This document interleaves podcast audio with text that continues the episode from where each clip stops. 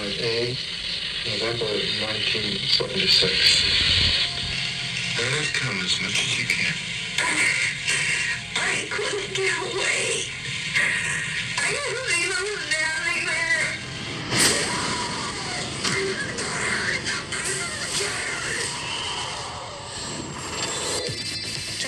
from Victoria is Michelle Smith, a one time victim of abuse by a satanic cult, and Dr. Lawrence Pazder, the psychiatrist who helped her come to terms with that nightmare. The book is called Michelle Remembers. Michelle remembers. We wrote it together. It's the first publicized account of such rituals. They would put me in cages, sacrifice animals. Eating feces and orgies and dismembering fetuses. These were things that you experienced. That's right. Who are these people? Well, they're a secret organization, they're a secret society.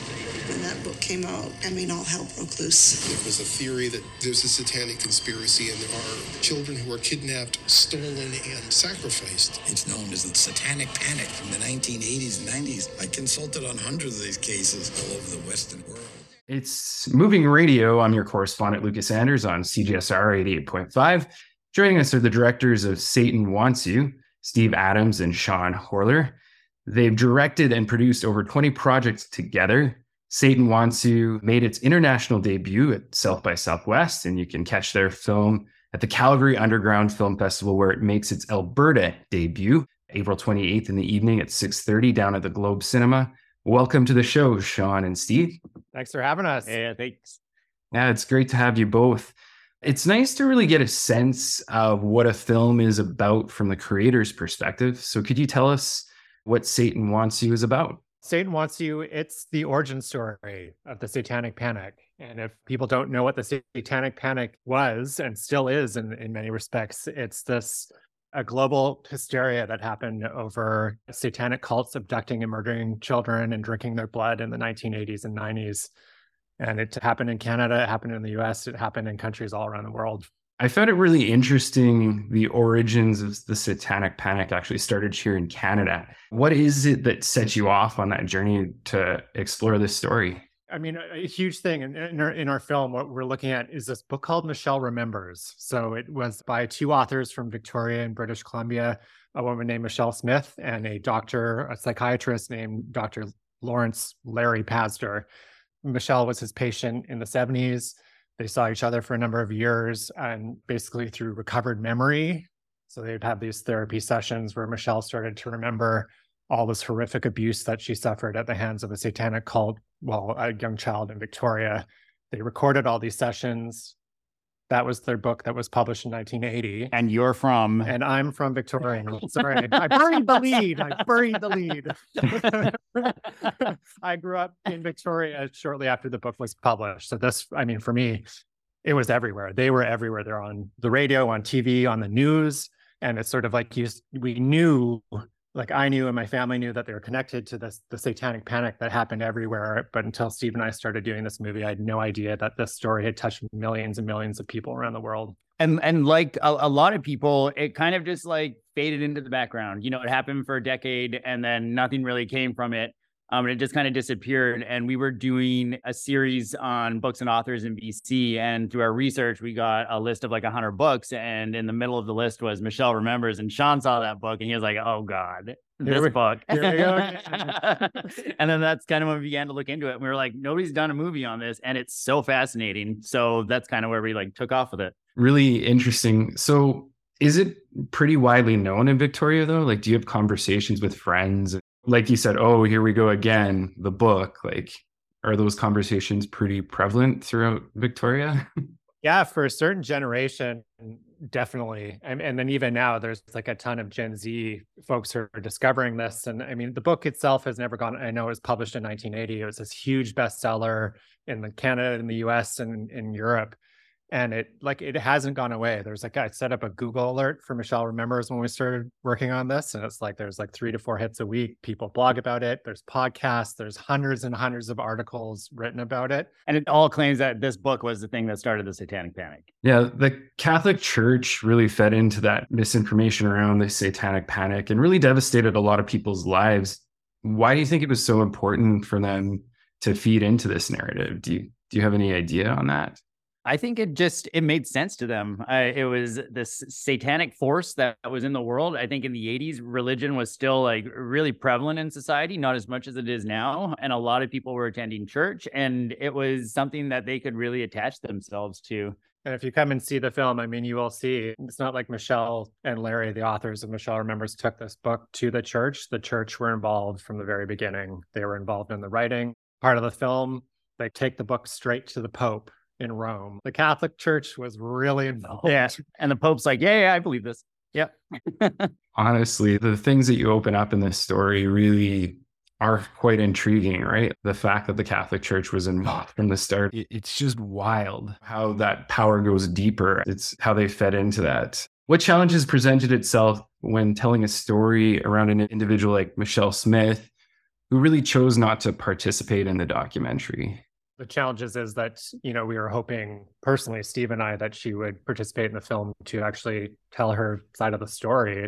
She hasn't spoken about this, I think, from what we found 1990 was the last media interview. Around there yeah. 1990 1992 and we were really hoping that she would participate and say you know this is what happened and i'm here to to speak my truth which you know maybe there'll be a future opportunity for her to do that yeah another challenge for us though was the sheer number of cases that came out of that book so the book was published and then basically between the church law enforcement and mental health professionals, everyone started investigating this all over the world all at the same time. We explore that in the film, but there's only so much we can do in 90 minutes. And I mean, for your listeners in Alberta, there was a case in Lethbridge in 19, I think 89, 89, 90, where a school board trustee or somebody with a school board accused 100 kids in Lethbridge of being satanic worshippers, killing kids.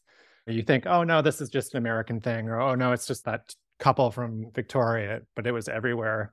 Saskatchewan had a mammoth, like huge, huge, huge case that went on for years and years and years. Yeah. In Martensville, and there's cases in Ontario. And then somebody said, I think 12,000 cases in the US is what Fox reported. It's just crazy how far this went. Yeah, it's so widespread. And I did a little bit of investigating. I was like, I wonder if the Catholic churches went about trying to repair any of this. And I don't really see any evidence of that. Just found that quite interesting, like how widespread it was. With the recordings of Michelle's therapy sessions, were those hard to get a hold of, or did you really find- hard? Yeah. Yeah, in the book, so there was like a, group of 14 transcribers who actually took the reel to reels and transcribed everything, put them onto cassettes. And they had listed all those people in the book, and anybody else that might have had access to the tapes was pretty much in like the acknowledgement section. So we had to go through and contact everybody and see if anybody had that tape or like had any like memory of it. And weirdly enough, towards the end of editing, we had a package mailed to us and it was one of the tapes, and we still don't know who it came from. And it was like one of those things that we were just like, oh my God, like this is crazy. Well, I'm certain, you know, like for you, it really added a lot to your production and building that world and understanding of it you'd say. Yeah, totally. I mean, in the book, it was really interesting because when we first listened to the tape, like, I mean, we all gathered around. We were like, oh my God, what's going to be on this? And we listened to it and we could actually hear passages that are in the book, like word for word. And we were like, oh, wow. Like, we didn't realize what was in the book was like exactly on the tape. And it was just one of those realizations that we were bringing it to life in a in a much different visceral form. And it's crazy that we got these tapes and it's crazy to hear them. You're listening to CJSR 88.5 Moving Radio. I'm joined by directors Steve Adams and Sean Horlor. We're talking about Satan Wants You, which debuts on April 28th out at the Calgary Underground Film Festival. In terms of the recordings, kind of picking up on that, I think you do a really good job of weaving some of that imagery in there between some of the storytelling. Did you have fun creating that? There's sort of references in terms of media, but I picked up this Evil Dead vibe from the recordings. Was that inspired, I guess, by anything in terms of creating some of the imagery? Yeah, yeah. I mean, we we knew from uh, like the book that like they were like heavily influenced by like religious horror at the time. There's like references to The Exorcist within the book, Rosemary's Baby, all those classic 70s, 60s, and 70s films. Yeah. So and like knowing that the book's completely made up, we we knew that like we had a little bit of artistic license to to kind of use what the influence was that they were using And then when you hear the tapes, like they are like they're horrifying. Like they they really are like a, a horror. Like they they have that genre built into them. And so like we just thought like, what if we tried to like combine those two things and combine those elements and really like try to bring to life what they were actually thinking of and using as reference when they were writing the book. And for us too, I mean, how often we were trying to like rack our brains when we were still shooting, or I'm like, is there horror documentaries? Are there any other films that are sort of like this horror film with documentary storytelling? And we couldn't, like, I mean, we couldn't really find any. And we're like, okay, we're to do this. We're to bring these tapes to life and make it feel like a 70s B movie that would have inspired Michelle to actually think about all these things. And then the true horror film part is, you know, real people and how stories get out of control. Like there's actual like real life horror to the documentary too. So it was really fun to have those two push and pull. Yeah. Yeah. There is a lot of people's lives who are essentially devastated by this whole situation. From a human element, I think it's hard to witness. Did you find that challenging when you were talking to some of the people who experienced that? Yeah, I mean, for us too, like going into this knowing you start with the book of course and then you sort of work your way forward through the documentary that's the starting place for us. And then reaching out to the family members of michelle and larry the authors and realizing and talking to them that they had never really told their story publicly ever. So this is the first time people are going to hear the other side of the story from family members of what happened. And for us that was really hard mm-hmm. to it's never left them yeah. Yeah. Like, I mean, Larry's first wife, ex wife, Marilyn, it's like when we called her, it was like 40 years had never even passed by. She was instantly like talked for like an hour and a half yeah. saying, This is what happened. This is, it was so surprising. And we're so so lucky that they said yes to the film. And then growing out from that, you see like the other people who actually were like prosecuted. A case that we cover is Kelly Michaels in the States. And she was accused of like just like the, the wildest stuff and completely made up and was in prison for five years. And once you have that, you're like tarred and feathered. You don't leave that. And it stays with you for the rest of your life. And it was just like there was so many incidents like that that just like made us really, really sad for these people. For sure. It's so interesting that you keyed in on Marilyn because I sort of felt like her story was very interesting and she added a lot to your doc, I thought. What are your overall impressions of her? Marilyn's amazing. Yeah. Marilyn kept the receipts too. She was like, she has binders full of stuff. And it was just like when we went and finally met her in Victoria, she was like, here you go. She brought us this big box and like binders just like of everything, like anything that was related to anything that happened, she had kept anytime she would see something about like repressed memory or like anything related to this on TV, she would instantly throw on a tape and record it. And she had like 40 cassette tapes for us of like VCRs. 88 hours yeah, yeah, VHS footage. footage. There you go. We didn't know that people had gone to prison because of the book. And that was, I think, about 1990 that I realized it was just a terrible shock. It was just terrible. But I felt that if people were in jail, it's our responsibility to do everything that we can to help those people. She really wanted to make sure that like people understood what had happened and that this was all made up and she was really mindful of that. It certainly would have been hard for her to see her relationship unravel. I found it interesting that she took it very well in terms of like how much it affected her family. What is one of the bigger challenges you faced in putting the production together? There's so many. I think the challenge, this is more from like a production standpoint. We started filming in November. We started editing in March. We were still filming while we were editing. So it was like this ongoing process. And we were, it was basically a marathon for us. And we were just like running. We were adding new interviews that were really important to the story. Like when we were like four months into editing, it was like a really challenging time for us. We almost died, but we made it. and I think another challenge too, just from a storytelling perspective, when we started making this film, I mean, it was in the middle of QAnon and Pizzagate, so the contemporary satanic cult conspiracies that were just starting up, and that was another oh my god, here we go again moment, and saying, oh yeah, this is a, great excuse for us to actually go back into the past and show why this happened in the first place. And we had originally designed the film to sort of be like a bookend with QAnon and Pizzagate at the beginning and end. And then we had gone into the film thinking, oh, yes, this is what we're going to do. We're going to go to that pizzeria in Washington, D.C. We're going to do this. We're going to connect everything for everyone. And then we started digging deeper into the Michelle Remembers story. And then that just took over. Oh, yeah. sometimes you got to change your plans with a documentary. You know? yeah, you combed through a lot of footage, I'm sure, and talked to a lot of people. Are there any stories for you or individuals that you might want to revisit in the future to maybe build on this story? I mean, when we were in South by, one of like the more prevalent feedback we got was people wanted more. They were like, we want like a, a three hour doc series on this. And I agree. Like there, there's so much that we cover in the film and we could have like gotten so much deeper on topics. It, it would have been a fun thing to do. And South by was fun too. We actually had American production companies and agents approach us wanting to do something bigger. So I mean, this is the just the beginning. It's just the beginning, as people like to say.